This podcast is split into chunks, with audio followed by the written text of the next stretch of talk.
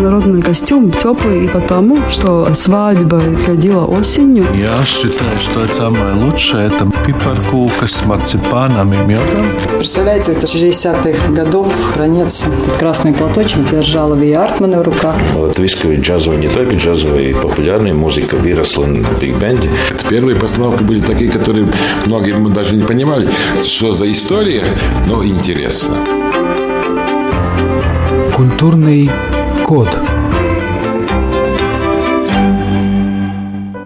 Главную театральную премию Латвии под названием «Ночь лицедеев» каждый год вручают в один и тот же день – 23 ноября. Это день рождения Эдуарда Смильгиса. А на улице Смильгиса в Пардаугаве, в доме, где жил этот человек, работает музей театра имени Эдуарда Смильгиса, актера и режиссера, основателя театра «Дайлес». Несомненно, Смильгис – фигура номер один в театральном искусстве Латвии. Вот о нем и поговорим сегодня. В эфире очередной выпуск программы «Культурный код». У микрофона журналист Рита Болотская. А начнем с определения, с главного. Почему Эдуард Смильгис настолько важен для латышского театра? Говорит театровед, театральный критик Эдите Тишейзере. Пожалуй, он до недавнего времени был единственный человек, который создал собственный театр, совершенно собственным стилем, не похожим ни на что. И только на грани 20-21 века то же самое сделал Аус Херманс. Все остальные так или иначе что-то продолжали. Эдуард Смельс не продолжал, он начал нечто совершенно новое –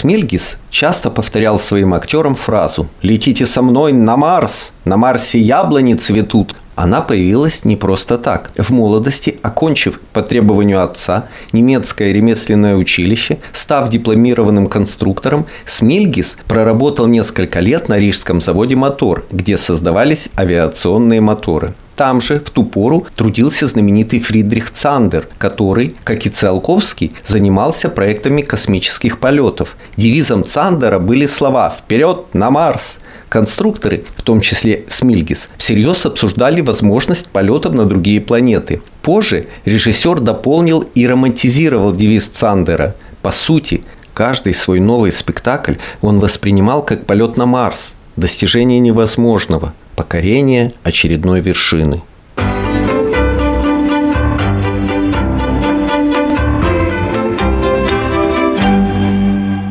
С театроведом Эдитой Тишейзере мы встретились у нее дома, в рижской квартире. Устроились возле теплой, уютной печки. Хозяйка открыла книгу, посвященную столетнему юбилею театра «Дайлис», который отмечался в 2020 году. Автором одной из глав стала Эдите – Точнее, это даже не книга, но большой, прекрасно оформленный альбом, весь о детище Эдуарда Смильгиса, о Дайлес. И, конечно, о нем самом, ведь без него ничего просто не было бы. Слово Эдита Тишейзере.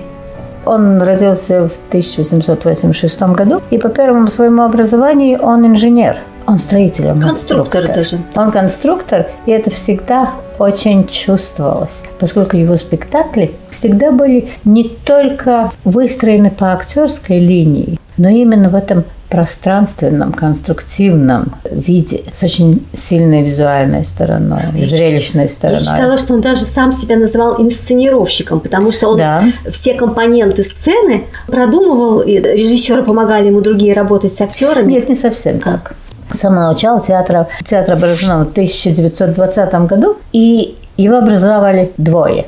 Эдуард Смейлис и художник и теоретик Янс Мунц. До этого Эдуард Смильц был известен только как актер. Притом актер, который явно не вписывался в тот театр жизнеподобия, который до того здесь существовал. Он был слишком ярок, он был слишком громок. Он выпрыгивал, буквально выпрыгивал из каждой клетки, в которую его как образ хотели посадить. Ну, он, он считался довольно... Театре. Э, да, он э, работал в историческом Новом Рижском театре. И не только он играл везде, где только И сразу мог. в главных ролях. Да, поскольку это еще очень молодой театр.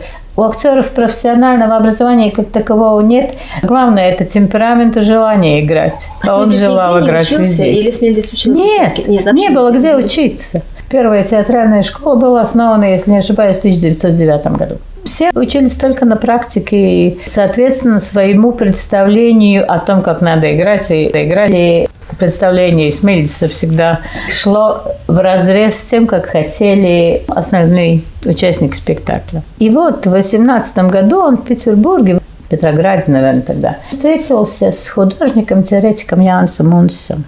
Стоп! Очень важный момент. 1918 год. Да, знакомство с Мунцисом, но не только. Во время Первой мировой войны Новый Рижский театр был эвакуирован в Петербург. Однако прокормиться игрой на сцене в ту пору было невозможно, и Смильгис, разбиравшийся в технике, стал работать в военной академии, в сельскохозяйственных учреждениях, а в 1918 году в качестве секретаря чрезвычайной комиссии попал в Архангельск. Ему предписали разобраться с огромным гуманитарным грузом, который Антанта отправила Белой армии.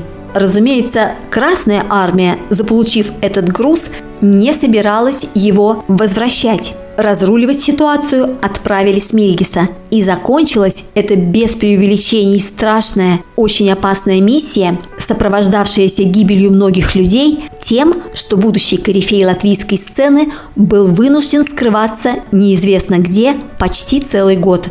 Но, как считают исследователи жизни и творчества Эдуарда Смельгиса, именно после Архангельска у него появились покровители в самых высоких эшелонах власти революционной России, что помогло гораздо позже, в 1940 и 1945. Помогло театру Дайлис во главе со Смельгисом выжить при советской власти. А теперь возвращаемся в 1918 Итак, встреча с Мунцисом, говорит Эдите Тишейзере. Янис Мунцис, человек, который уже тогда довольно много думал о том, что театральная декорация не нечто, которое декорирует, а это своеобразный мир, который ни в коей мере не должен отражать то, что впрямую относится к жизни. И вот то же самое хотел Смильгис. И когда они вместе образовали Дайлес театр, который в советское время называли художественным театром, но это не совсем то. Дайла – это красота, Это слово, как духовная красота. внесенное Райнисом даже. Да. Он его, Да. можно сказать, придумал. Он его придумал. Он его придумал, и это красота как выражение духовной сущности. Может быть, так можно выразиться. И вот они образовали этот театр, и перед каждым сезоном писали свои теоретические манифесты. И первое правило – театр не имеет ничего общего с злободневной жизнью. Театр отражает большие страсти. Театр – это отдельный мир, и проблемы, которые его интересуют, это не то, что происходит здесь, сейчас, а только то, что происходит во всем мире, и то, что интересует весь мир. То есть с самого начала их пространство было Вселенная, и их время было вечность. Они буквально вместе сломали пространство сцены. Я вам показывала вот эту картинку, где как раз виден вот это древо, мировое древо. А это шекспировский сон летней ночи. Вот на этом древе существуют актеры. Актеры существовали не просто на горизонтали сцены, они существовали на вертикали. Со временем они приобрели все-таки достаточно хорошую сценическую технику. И Дайлс театр был один из первых, ну, в Латвии совсем первый, который использовал свет как очень важный компонент сценического пространства. Это был театр, который испытал буквально все возможные исторические игровые стили. Комедию дель арте, китайский театр, испанский театр. Все эти исторические стили, они пытались примерить к совершенно другой драматургии. Посмотрите, как это все срастается. Это все срасталось очень интересно. Но если Смилгис нигде не учился, то каким образом он мог знать обо всех этих веяниях и что за ними стоит? Об этом знал Мунц. В основном об этом знал Мунц. Он как раз был очень образованный человек. Ну и к тому же Смельц достаточно много видел до образования своего театра. Он довольно много путешествовал по России как представитель своей фабрики. И смотрел Мейерхольда, смотрел Таирова, Станиславского. В принципе, он был в курсе этих веяний, он не совсем с ними соглашался, но впитывал всю эту театральную культуру. А знал, знал как раз Монтис. И в 1925 году, когда театр был только пять лет, его макеты с большими трудностями отправили в Париж на Всемирную выставку декоративного искусства и сценической техники. И они завоевали гран-при. Точнее, гран-при завоевал как раз Янс Монтис, а Смельдис и театр получил только, в кавычках, золотую медаль. Возможно, это был один из тех моментов, когда сработала какая-то художественная ревность, и они расстались. Мунс уехал в Америку, учился, работал в театре, и только в 30-х годах вернулся, но они уже вместе никогда не работали. Культурный код. В Дайлис шли пьесы Райниса, Аспазии, Шекспира, Шиллера, Ипсона, Брехта, Толстого. Ставили все, что имело резонанс. Чем более фантастично, страстно, смело, тем лучше. Так формулировал сущность искусства Эдуард Смильес – его постановки отличались масштабностью и уникальной физической подготовкой актеров. Огромное значение придавалось языку тела. В работе с труппой режиссеру помогало много специалистов, первый из которых, после упомянутого Мунцеса, надо назвать Фелициту Эртнер. Продолжает театровед Эдите Тишейзере. Фелицит Эртнер – это отдельная история с самого начала Смельс сделал вот такой круг консультантов. Первым из которых, конечно, был Монс, отдельно был композитор, отдельно был человек, который занимался сценической речью с актерами. А Феллоти Тартнер как раз занималась сперва движением. Она закончила институт Лисгафта. Она очень хорошо знала систему Дель Сарта. Она знала все эти вещи, которые были связаны с движением было такое движение эвритмии. То, что делает Айсадор да? Данкан. Это вот э, то веяние начала 20-го столетия, когда движение выходит из-под строгого контроля классического балета, становится свободным, почти естественным выражением человеческого тела как Айсадора Данкан, которая танцевала, когда была беременна, и когда ну, постепенно все-таки взрослела, старела.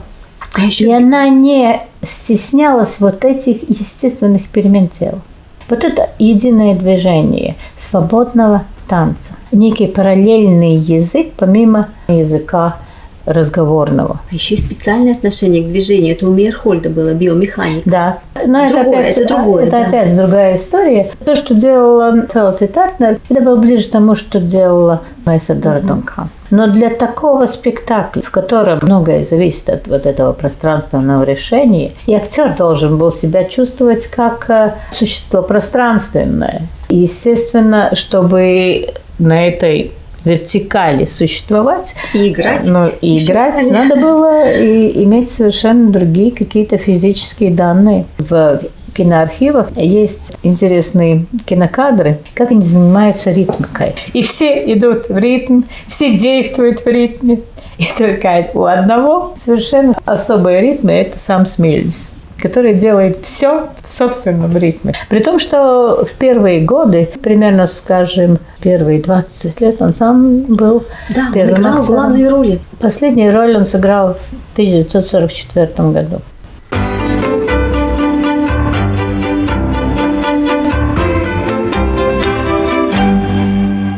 Свой рабочий кабинет в театре Смельгис устроил под сценой, в окружении костюмерных и гримерок. В этой маленькой комнате не было окон, поэтому на столе всегда горела лампа.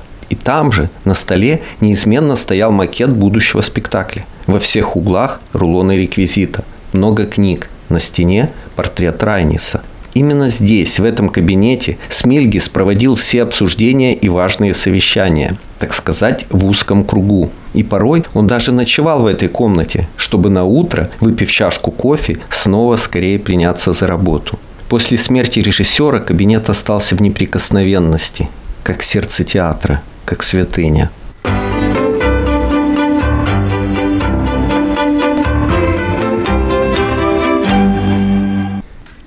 Столетию театра Дайлес нынешний худрук, режиссер Виес Турскайрис, поставил спектакль «Смильгис». Роль Смильгиса в нем исполняют одновременно шесть актеров. По мнению знатоков театра, очень точное решение образа. Смильгис был разным, непростым, противоречивым, с бешеной энергетикой, которой хватило бы на шестерых. Он жил театром, был творческим диктатором, это безусловно. В работе не щадил ни себя, ни актеров. Труппу в буквальном смысле слова муштровал. Критики сравнивали его с альпинистом. Покорил одну вершину, выпустил спектакль и тотчас устремляется к другой. Дайлис дарил зрителям премьеру за премьерой. У театра был большой успех. И тут нужно отметить одно важное обстоятельство, при котором создавался Дайлис. Речь о постоянной конкуренции с Национальным театром Латвии. Национальный был открыт всего лишь на год раньше Дайлис. Естественно, в 1920-м звучал вопрос, а нужен ли вообще Латвии второй театр – Смильгис предлагал спектакли новые, реформаторские, не похожие на постановки национального. Повезло, что нашлись сторонники. Новатора поддержали поэт Райнис и министр иностранных дел Латвии Мейеровиц. Для театрального искусства Латвии соперничество двух театров было большим плюсом, считает Эдите Тишейзере. Национальный театр, но вот он как раз был продолжением всегда традиции. Всегда был театр более реалистичный, хотя, как мы знаем, реалистическое искусство может быть очень красочным. К тому времени уже было желание создать другой театр с другим направлением. И было общество Райниса, на основе которого и возник этот театр. Но они искали человека, который мог стать во главе театра. И таким человеком был Смильдис, тем более, что у него, вокруг него уже было вот это некое ядро. У них был зрительский успех. Да. Несомненно. Безусловно. Безусловно, это, это было очень благодатное, очень благодарное соперничество с Национальным театром. Иногда побеждал Национальный театр, иногда побеждал Национальный театр, особенно потому, что один из лучших актеров первой эпохи Дайлс театра Алфредс Антманс Бредиц вернулся в Национальный театр и стал там главным режиссером на долгие-долгие годы. Антманс Бредиц был ближе к театру Дайл, чем даже к национальному, и они очень, очень соревновались как артисты, как актеры.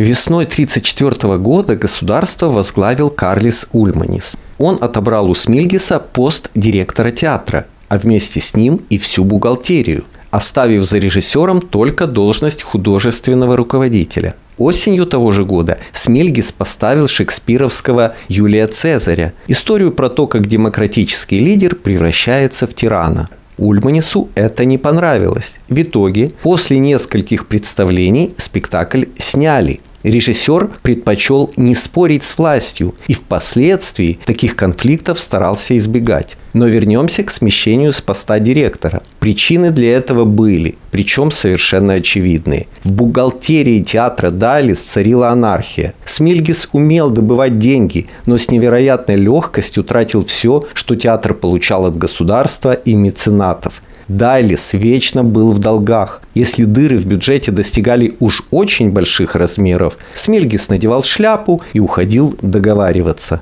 Порой возвращался ни с чем, но чаще победно улыбался. «Можете тратить дальше. Нам списали все долги». Как позже рассказывала дочь режиссера, у Смельгиса была коллекция из сотен погашенных фикселей, выданных на те или иные нужды театра.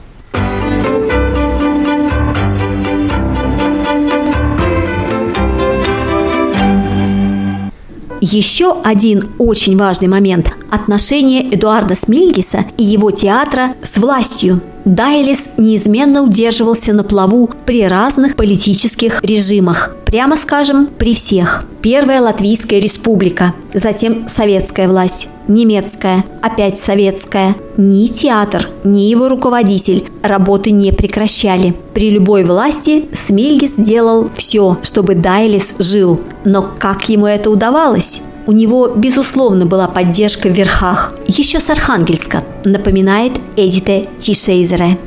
Он, вернее всего, имел какого-то покровителя, который смог кое-что в чем-то подсобить. Какие-то конфликты это могло устранить.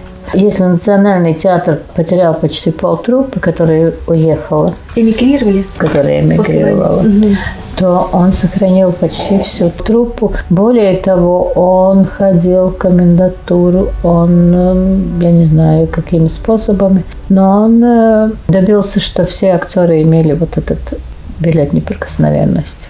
Да, Который, в принципе- было остаться и сесть надолго. Потому что, в принципе, такой билет неприкосновенности имели в основном железнодорожники.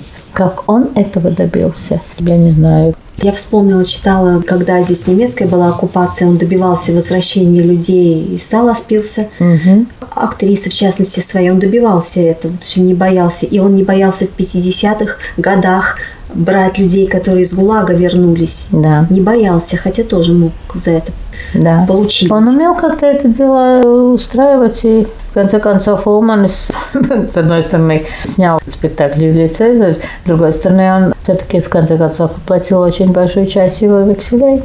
Ряд компромиссов Да. каких-то. Конечно, конечно, конечно. Я думаю, что он просто обладал такой энергетикой в годы своей мощной силы, которая действительно могла влиять на людей, я не знаю, в прямом ли смысле гипнотически, но он умел переубеждать. Точно так же, как он умел убедить, что он может играть в 64 года свои молодого героя. Я посмотрела, когда Мирхольд свой театр получил, когда Таиров. В общем, одновременно фактически они начали с разницей в несколько лет. С Мельгису повезло. Как кончили Мирхольд Да. и Таиров, И мы знаем. Таиров. Очень быстро. Мирхольд так и вообще Но Таиров чуть дольше. Таиров чуть дольше, но отлучен уже от театра. Они быстро потеряли свои театры. Вот этот всплеск в одно и то же время. Но закончили они свой творческий путь разительно раньше. А Смильдису повезло. Как он в долго работал. смысле повезло, но его последний действительно стоящий спектакль «Гамлет» – это 59 год. «Гамлет». Все сценическое пространство было с нескольких сторон вот этими такими мощными арками. Сводами. Сводами которых соединяли цепи. Это была такая тюрьма. Прозрачная, но вырваться оттуда было невозможно. Культурный код. Эпоха Смельгиса продолжалась в театре 44 года с 1920 по 64. После отстранения от должности режиссер прожил всего два года. Угасание Смельгиса было очевидным для всех, но то, как именно с ним распрощались, было жестоко, считает Эдите Тишейзере. В 1964 году его указом Министерства культуры просто сняли с должности главного режиссера. Потом никто не смел ему это сказать. И он это просто увидел, этот приказ на доске. Он снял его, сложил несколько раз, положил в нагрудный карман, и когда его хоронили, вот этот листочек, он от многоразового пересматривания, он чуть не разделился на части. Старость бывает очень неприятная. Он был уже одинок. много лет. Даже не то. У него были семейные неурядицы. Он жил в полуразрушенном доме. Он был старым и неопрятным. И в какой-то момент он действительно стал препятствием для развития своего же театра. И тем не менее есть в этом, и вся это ощущает, какая-то доля нечестности, какая-то доля предательства, потому что Алфред Зантманс Бредиц, Национальный театр, они умерли в один год. Бредицу было столько же лет, как Смельцу. Они посчитали на годки, они шли нога в ногу. Он тоже не мог уже ставить, но его оставили главным. Я думаю, что при всем том, что Эдуард Смельц достаточно спокойно пережил э, то, что надо было во многом менять свой стиль приспосабливаться к социалистическому реализму, к новому репертуару. Все-таки его в чем-то это подкосило. Ну, не мог он ставить нормально Горького, это не его. Это совершенно не его. Он не мог ставить то, что ему полагалось ставить как главному режиссеру бронепоезд 1669. Это не его. Любовь Яровая – это не его. а он был вынужден это делать, и он очень многим жертвовал ради этого. Я думаю, что к тому времени, в начале 60-х годов, он уже был очень уставший и довольно сломленный человек. Это отлучение к театру, это уже был только последний штрих. Тем более, очень большая трагедия его жизни была гибель и старшего, и младшего сыновей. При том, что старший сын погиб в рядах Красной Армии, он не знал где. И во время войны, во время немецкой оккупации он не мог интересоваться, как и где погиб, и где похоронен его старший сын. Он отослал младшего сына как раз в Германию, в Дрезден. Он был очень одаренный художник, чтобы сохранить его жизнь. И вернее всего он погиб во время бомбардировки Дрездена. После войны он не мог как раз об этом интересоваться. Я думаю, что его жизнь была череда очень больших трагедий. Да, но это от первого брака двое сыновей погибли. Но был же и второй, и двое детей от второго брака. Дочь и сын. Была семья в конце жизни. Была. Ну, не особенно благополучная. Художник с благополучной судьбой, тем более художник, для которого наивысшим выражением театра является трагедией, он просто не может жить благополучной жизнью. Так не бывает.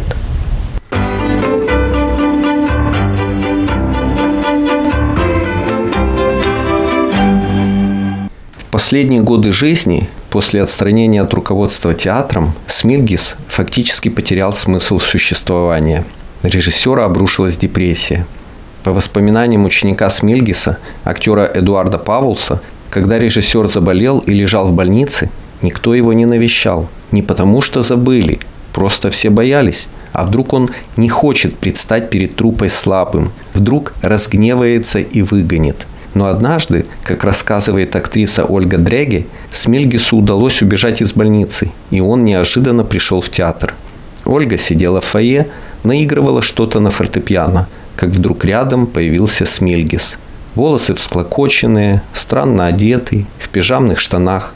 «Дреге, сыграйте мне умирающего лебедя», – попросил он, тяжело дыша.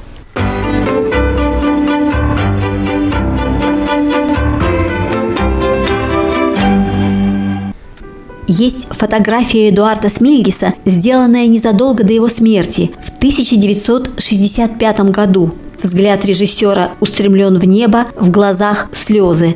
Это очень известный снимок. Его даже называют иконой латвийского театра. Собственно, любой может увидеть его на Лачплеша 25, на стене здания, где при Смильгисе располагался театр. Автор портрета – ныне классик латвийской фотографии Гунар Бинде, по словам Бинде, снимок был сделан в доме режиссера в Пардаугаве, там, где сейчас музей театра. Точнее, во дворе дома, возле фонтана. Фотограф пришел на съемку вместе с другом, художником Арнольдом Плаудисом. Друг разговаривал со Смильгисом, а Бинде сидел на ступеньке у входной двери и следил в объектив за лицом режиссера. Уже было сделано много кадров, как вдруг речь зашла о вынужденном уходе из театра.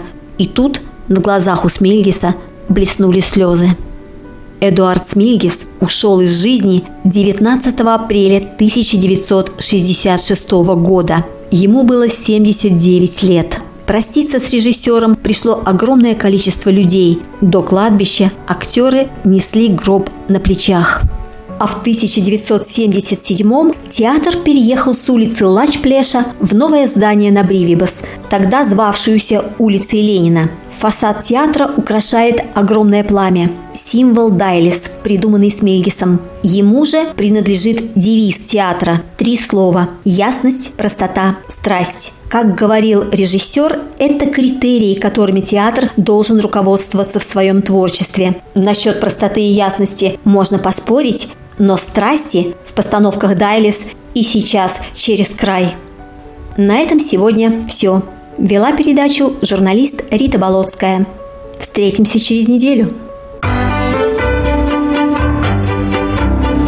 Культурный код.